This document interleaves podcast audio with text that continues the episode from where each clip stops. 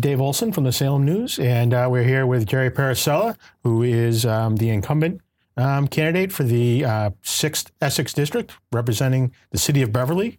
And um, why don't we get right to the right to the questions? Maybe talk a little bit about um, the last two years and what you think the um, successes and, and, maybe challenges in the legislature have been uh, specific to, to Beverly. Okay, sure. Yeah, well, first of all, thanks for having me. I appreciate it. Um, yeah, the last two years, I mean, I think challenges statewide and, and maybe um, to Beverly as well. You know, the, the, opioid crisis is something I think has touched upon everybody's lives. Somebody knows uh, who's been touched upon that. So in, in the legislature, we've done a lot of work on the opioid issue, put a lot more money into having beds available. That seems to have been an issue that a lot of folks have been having trouble with is trying to find a bed. In Massachusetts, uh, we only required three days of treatment, but we've pushed it up to 14 days where insurers have to cover 14 days of treatment. Massachusetts was the leader in requiring uh, doctors to only prescribe for seven days for mm-hmm. opioids, so you don't have like a 30 day supply in the medic, medicine cabinet. Mm-hmm. We found that that tended to be a problem where there was like OxyContin lying around mm-hmm. in the house, and you might have teenagers or others who uh, have access to that, and that can lead to the addiction and you know to heroin and things like that. So uh, that's been a big issue as far as specific things with Mass- with Beverly you know, just trying to bring home the resources uh, of state money to Beverly for projects that are important to Beverly, like the new middle school that just opened up this year, $50 million, state funds for that, $20 million for the Route 1A project, the Brimbal Ave project, $5 million. Got $200,000 in the budget this year for the city to help design the new police station. Money for the carriage house. So things like that, you know, Chapter 70 money, which is money for the schools, mm-hmm. about $8 million for Beverly, about five and a half million dollars for Beverly for things like the parks, paying for police and fire, the unrestricted local aid, and you know money for roads. Mm-hmm. Everyone talks about you know potholes and sidewalks and yep. stuff like that. So uh, a couple million dollars for that that came back to Beverly. So uh, trying to make sure that we tackle those local issues, but also those broad issues like the opi- opioid mm-hmm. issue. Yeah, and I think that that's interesting. You, you make that one of your, your top issues. It's because it seems like um, one of the one of the heartening things about, especially in Massachusetts, is everybody seems to agree that there's a problem, and everybody's working um, very hard across the aisle to solve to solve the problem. But at the same time, it, it, it it can be frustrating. It seems um, opioid deaths are down um, because you know the naloxone is is readily available. Narcan is available for people, but the number of overdoses don't seem to be budging that much. And um, fentanyl is still is a, is a, is um, the synthetic opioid is an incredibly um, dangerous product, and it seems like Massachusetts itself is having a really difficult time with that. What can we do you know, in the next session to kind of take take uh, take a whack at that. Yeah, no question. I mean, you know, we did get some state funding for the police and fire to have Narcan because you mentioned it's so expensive too. You know, so there were two twenty thousand dollar grants. Um, I think the you know one of the things that we're really looking hard at is you know when someone shows up at the emergency room, what do you do? I mean, a lot of times they were just released back into the community. Now we're trying to develop wraparound services so mm-hmm. that the folks aren't just literally Okay, you're brought back to life, you're treated at the ER, and you're back on the street. Um, there's been talk about having peer support specialists at the hospital that, that you know have been through this themselves and are now can support uh, folks. Um, there's been talk about maybe having a hold at the hospital mm-hmm. so they don't just get released right away. You know, they can have counseling and things like that that's that's a challenging one because are you violating their civil rights? Right, They're adults. Right. Should they be you know if they want to leave? You know should we? So that right. that's that's a challenge. But that's that's some of the things that we're really looking hard at for the next session. Mm-hmm. Um, and, and, I and I think it's critical. I mean.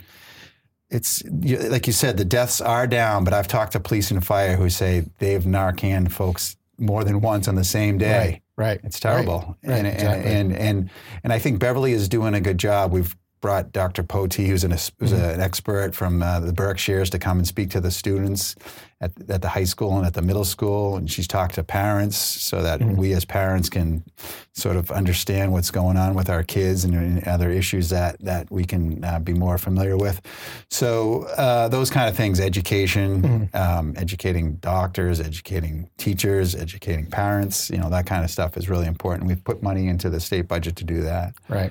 Right? And you have and you have the um, the high school, the consortium right up right up the street, which really seems to be um, a leader in a lot in a lot of ways.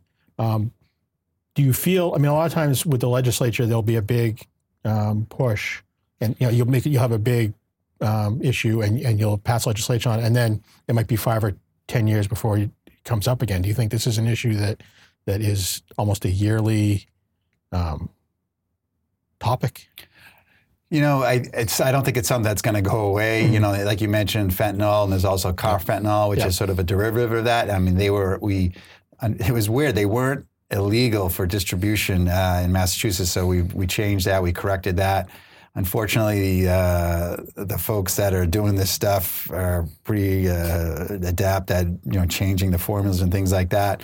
Um, so it's hard to keep up sometimes. But um, what we did do was um, essentially we said we're going to follow the federal schedule of illegal drugs, so we don't have to keep passing legislation. So when the feds say, "Hey, this is illegal," then Massachusetts will follow that now. So we don't have to just keep trying to catch up. Mm-hmm. Um, so uh, you know, so dealers that are dealing fentanyl, carfentanil, you know, they're going to face severe penalties. Right. Does it still stop them? Yeah, you know, I don't know, but I mean, if they're doing it, we need to make sure that they're properly mm-hmm. penalized. And and kind of a, a a similar issue a little bit. Are you are you comfortable with how the um, the legalization and the and the sale of marijuana has been has been rolled out by the state and in, in the in the communities? I mean, personally, I wasn't thrilled about it about it being. I mean, I have a 14 year old, so what kind of message are we sending? But now that it's legalized and the voters have spoken, you know, we need to make sure that we get it right. It has taken longer than than people want, but the way I sort of look at it is let's get it right when we do it. Mm-hmm. Um, let's make sure that the labs are out there, that they can test it. Um, you know, we've got we're pretty strict. I mean, Colorado and Oregon and other states did it before us, so we could sort of look at them what they did right, what they did wrong. Mm-hmm. And and I actually met with a group um, the other day that's looking to uh, provide uh, mar- recreational mm-hmm. marijuana in, Beverly. Mm-hmm. So I wanted mm-hmm. to talk to them. What's your plan? What are right. you guys doing? Right. It's just security. They're very sophisticated now. They've been in business for a while. So, um, you know, I think it should get going. I think fairly soon. You know, the state has sort of stepped up this right. Cannabis Control Commission, and um, you know, let's get it right and let's make sure that when folks are buying this stuff, that it's you know it says what it is you know right, especially with those edibles and the candy and you had like things that look like Kit Kats right. and Reese's and stuff that they were trying to sell so that stuff is all outlawed in Massachusetts right it's one of those issues I think is going to be need to be a lot of um, education of the public when when these things do open so you consumers are are um, aware of what it is of what it is they're buying. Do you think? I mean, what do you think about Beverly's approach? Some communities you know, PB, they, they, try and they've tried to almost, I think, um, regulate it to a point where it's almost mm-hmm. To um, to have a, a, marijuana shop in town, regardless of how of how the their citizens might have voted. I mean, Beverly seems to to be somewhere between Salem and, and Peabody in the in the the scheme of things on that. Yeah, I mean Beverly, like, under the law, Beverly can have up to 4 mm-hmm. So um, you know, I think the city officials are taking a deliberate approach, making sure it's done right. But um, ultimately, at the end of the day, there has to be a community host agreement. So they have to come to an agreement with the mayor, whether mm-hmm. it's how much they're going to pay, you know, what's the security like, and things like that. So there is still that that local control, but you know, the voters in Beverly did approve it. Mm-hmm. So. Um, you know, I think the reality is it's going to come to Beverly. Some of those community host arrangements in other towns have been almost extortionate in what people are, are asking are asking for. Um, another another issue, you know, it's been it's been in the news lately is um, affordable housing. Of course, I mean, I think I think Beverly um, as a as a community has been fairly um, progressive and, and, open in in um, finding finding a place for all sorts of affordable housing, you know, now and in the future with the the Sawyer Road and, and Tozer Road project with Harbor Light. Um, and then down the road, you might see uh, Hamilton, where the it's just a battle to get to get anything mm-hmm. built there. And you know, is there a concern that um, cities like Beverly and Salem are, are taking on um, a disproportionate load of, of the region's um, affordable housing um, stock.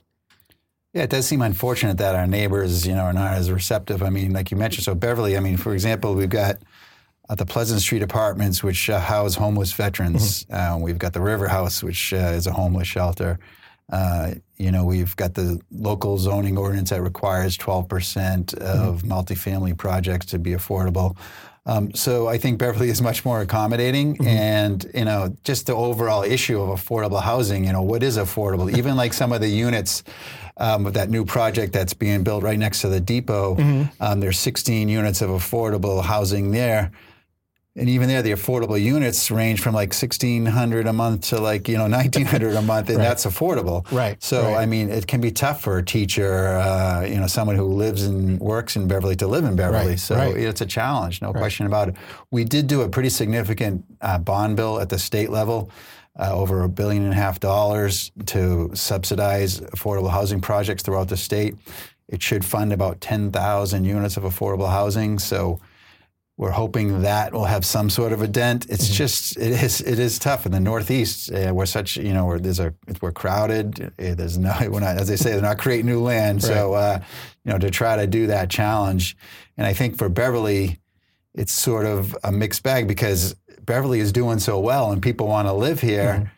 That it does create that issue of can you afford to live here? Right. And, and for folks that, that work in Boston, hey, you can just hop on the train and you're, you're, you're, you don't have to drive to your job in Boston. So there's a lot of good things about Beverly, but it also does re- result in uh, having those challenges of creating affordable housing. Right. And I, I think there was there was a um, legislation that had been proposed. I don't think it made it through um, to um, rework some of the zoning laws to give to to make it easier um, statewide to to build affordable because because trying to as Andrew DeFranza will probably tell you trying to trying to build an affordable um, housing project it can be a real like thicket of of you know of lawsuits and zoning and zoning board of appeals and um, is there any hope that that, that kind of um, effort will will um, restart next year? Zoning is, is so complicated. Before I became a rep, I, I as a lawyer, I did a lot of zoning work, and, and it is it is complicated. And you know, folks in, in every community has their own unique zoning. So I think the challenge is.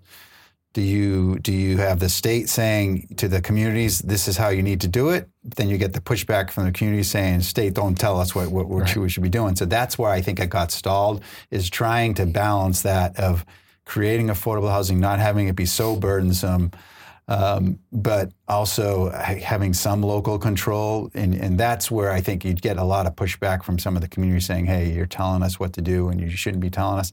So that's why I think we can sometimes, I think it's, a- it's a challenge and I think it's something that we're going to look at for sure. It's just trying to balance the local control with having, you know, this sort of policy at the state level saying, let's make it a little bit easier like like when um, when Fort Devens closed, they we created um, they created their own sort of entity there and their own permitting, and it really worked out well. And that place is booming now. There's a lot of commercial business there.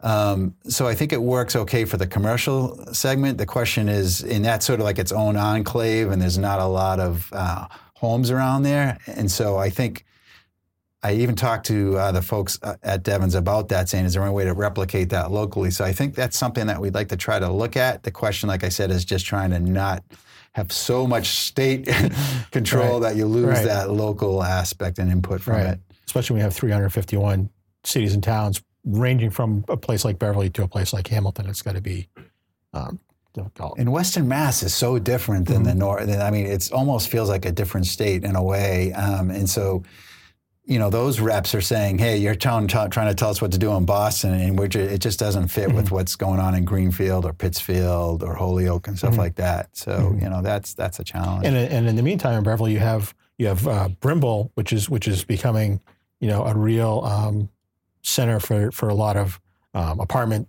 like the for lack of a better in Beverly in Beverly's scheme of things, high rise apartments with a, with a lot of um, um, it's kind of changing the the character uh, of that of that stretch of, of Beverly. What's your what's your I You mean, mean is that Rantoul? Rantoul? Excuse yeah, me. Yeah.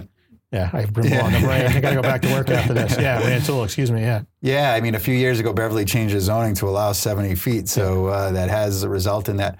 I, I think it's sort of that they call it the transit-oriented development, where you know you just walk out of your apartment Right. and you walk to the train station. Um, I do hear from folks saying, "Oh, geez, Windover's taking over the city. You know what's going on there."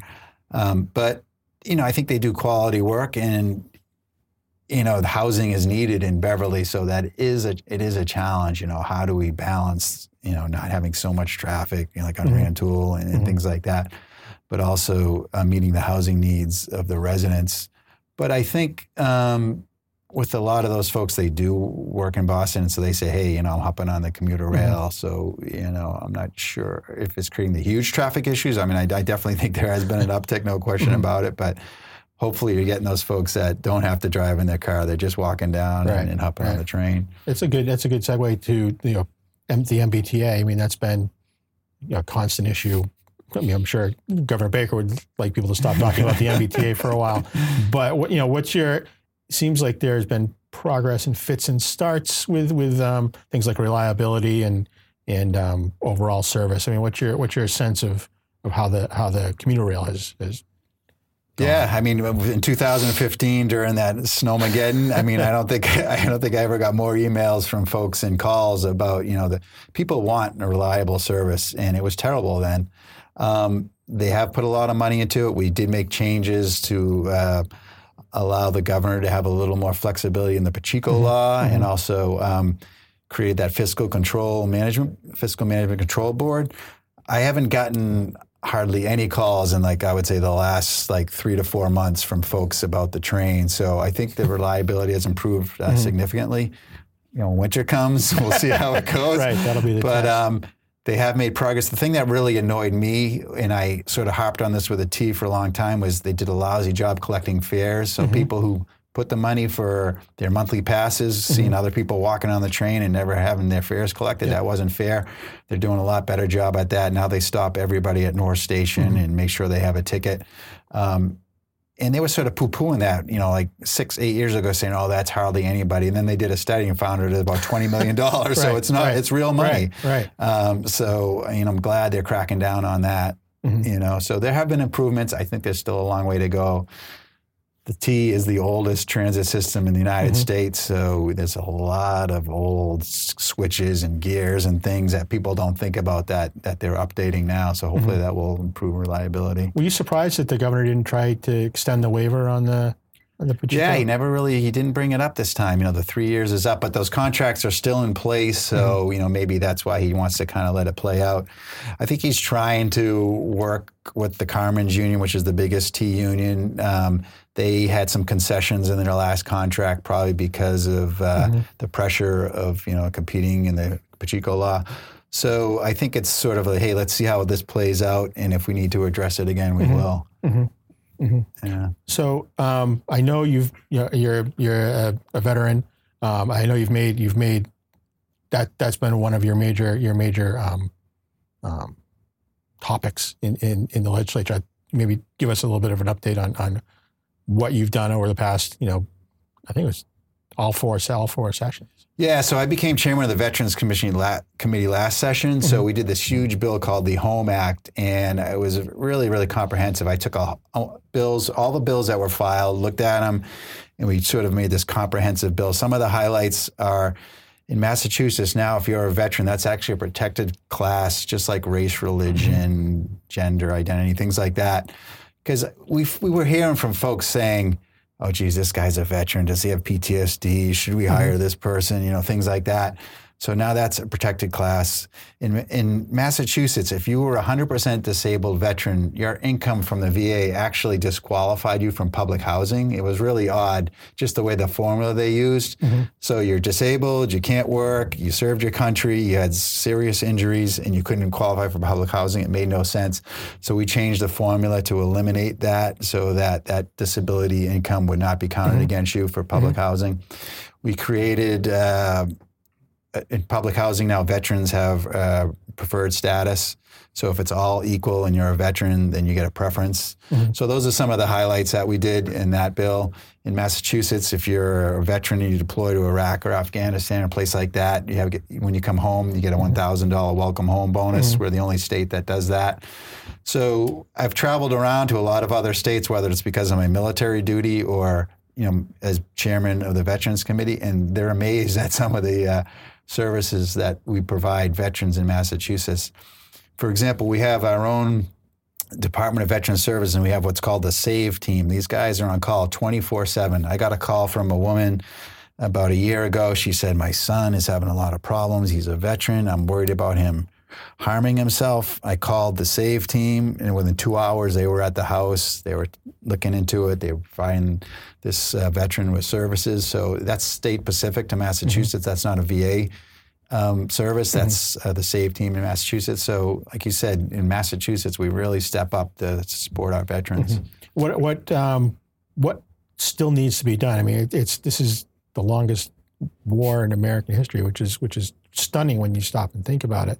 Um, with no, unfortunately, no no real end in sight. I mean, what is the next? What is the next area where where where veterans need help? I think you know that that stigma of PTSD. I think it's starting to to go away, but you know that's something that you know, we want to make sure that if if you know, don't be afraid to talk to your your colleagues about that. Don't be afraid to say that you need help. Um, we'll be there for you, and you won't be stigmatized. You won't uh, face discrimination because of it. Um, you know, so I think that's important. There was a, an issue with veterans homelessness, but mm-hmm. that's really been tackled the last couple of years. Boston said that they've got eliminated homelessness in Boston for veterans. Um, so those kind of things. But I think the challenge for, for Massachusetts specifically is someone like myself or National Guardsmen, we deploy, we come back, and there's not that big military base mm-hmm. like in mm-hmm. Texas mm-hmm. or Virginia or North Carolina.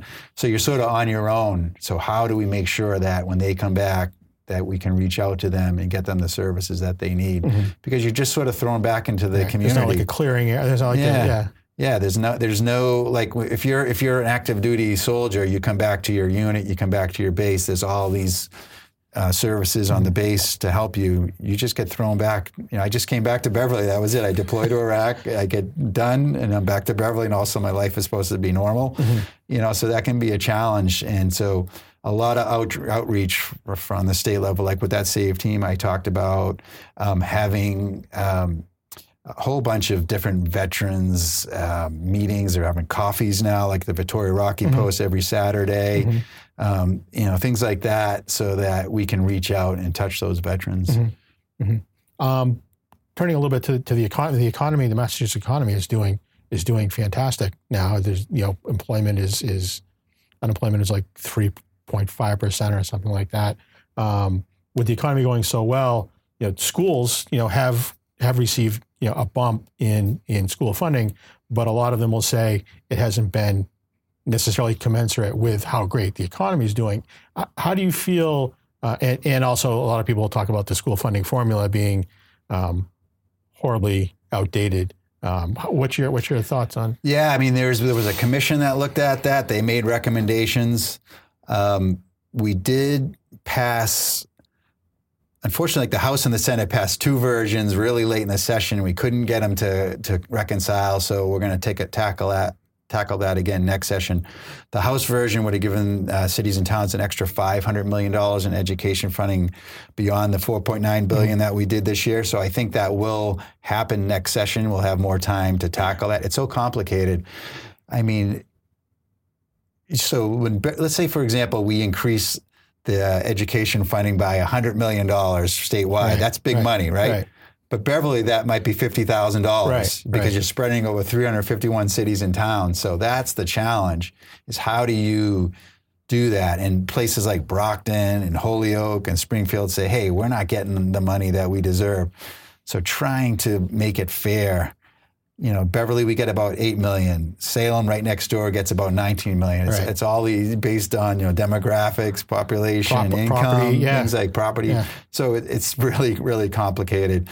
It's like an MIT and right. math whizzes right. trying to figure this stuff out. But I think there is a recognition that we do have to tackle that. I think the issues that I hear about are special ed costs, for sure. Those mm-hmm. are a challenge. Mm-hmm you know what I'm told, like by Dr. Hiersche, the superintendent, is you could get one student that moves into Beverly, and it could cost them two hundred thousand dollars if mm-hmm. they have special needs.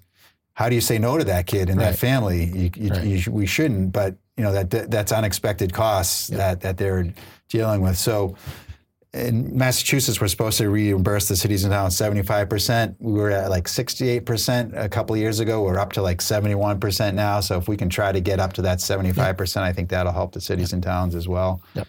Great. We have a few more minutes. Um, there are also three ballot questions, um, three questions on the ballot in November. Um, there's one, question one is about the, uh, the nursing staffing ratios. Question two um, would, would create a commission to, to consider Citizens United. And question three is the um, um, transgender bill. What what what's your how would you vote on? How are you planning on voting on those? I'm going to tell. I'll, I'll tackle the last two because those are the two easier ones for me. I mean, the, the commission is easy. It's, it's just a commission looking at the Citizens United mm-hmm. case. That's that's that's that's a huge issue. You know, whether or not we should have corporations mm-hmm. funding elections and things like that. Um, so yes, on that. Um, question three, the transgender bill, I voted for that as mm-hmm. a as a state rep, so I don't think we should go back, mm-hmm. take a step back. I mean, that was an odd situation where at the time it was illegal to discriminate hiring a transgender person. But th- let's say that person worked at a restaurant. We could say you can work here, but you can't use the bathroom. It made no sense. So um, we made public accommodation part of that. So I'll vote yes on that. The nursing question, I'm still trying to figure it out. that is a challenge. My brother's a nurse. You know, he's telling me, Jerry, vote yes. Then you've got um, like the State Health Policy Commission, which is an independent agency saying it could cost the state $900 million right. a year. Right. That's a huge hit. So I, I, don't know. I guess I'm leaning no on that mm-hmm. one. I mean, I think there's just the implications of that, I think, are, are not clear to folks, you know. Mm-hmm. So does the, does doing things by doing that stuff by ballot does that give you pause a little bit? I mean, it's taking. I mean, it's you know theoretically it's the legislature's job. Um, I, think, I think with something complicated like that, mm-hmm. it should be done in the legislative process with hearings. We did vote a couple years ago to require uh, hospitals to have only two patients per one nurse in the ICU, mm-hmm. which is the most critical patients, and that was sort of an agreement among all the parties. And yeah, that makes sense. We'll mm-hmm. do that nobody could come to an agreement on this nurse staffing question. So um, the Mass Nurses Association came up with this ballot question, and I don't think it's the best way to to legislate. You know, and that's how the marijuana question came about. Right. And it was written by the marijuana industry. Right. So right. I mean, here we are. yeah. um, getting going to to the to the statewide race. Um, you know, um, Governor Governor Baker seems to be um, over the past four years be very popular not only among among Republicans, but he seems to have worked very well um, with Democrats too. I was wondering how you would grade his performance over over the past you know four years, and where has he done well, and where would he need to improve? You know, I think we what, what, I like about the legislature and just politics in Massachusetts, we do work well together. I mean, a lot of times, like the budget is the most important thing, and we'll vote it like 159. There's 160 of us. It might be 159 to one or 158 to two.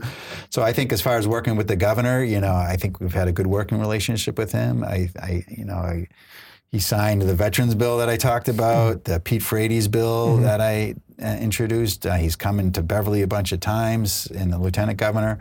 So, I mean, I think we have had a good working relationship with them. I mean, there's uh, obviously, you know, I think that issues that you talked about earlier, like the transportation, mm-hmm. is probably his Achilles heel in a way. But I mean, he's he is trying to tackle and address it. So I have a good working relationship with the governor and his staff. Um, I think he's a pretty popular guy, and I think he tries to keep politics out of a lot mm-hmm. of the decisions. And you're a Democrat, so yeah.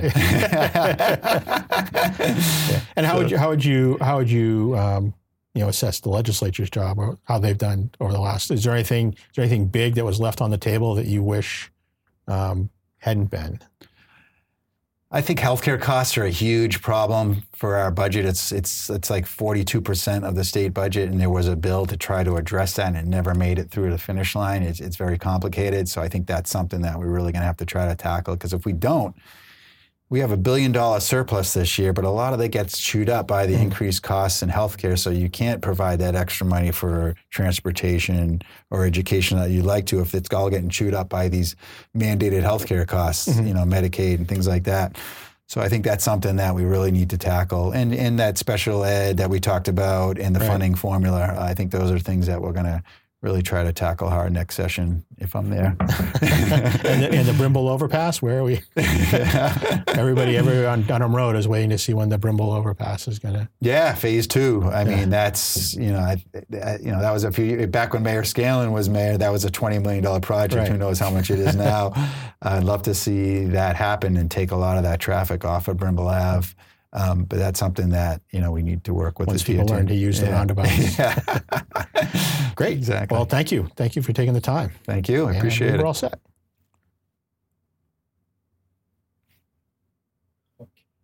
Okay. Are we all set? Do I, was I short? Eh, next time, just Yeah. give us a couple more seconds. okay. Sorry about that. That's okay. Yeah. We thought you were going to sign off. Thank Oh, you okay. for joining I didn't us. know. Yeah. All right. No problem. All right. No problem. We'll keep We're it out. consistent. With, we're That's out right. here. All I right, don't good. thank you for clear. joining Thanks. us. Yeah. good job. No, that was good. Information. That was fun. Yeah, yeah.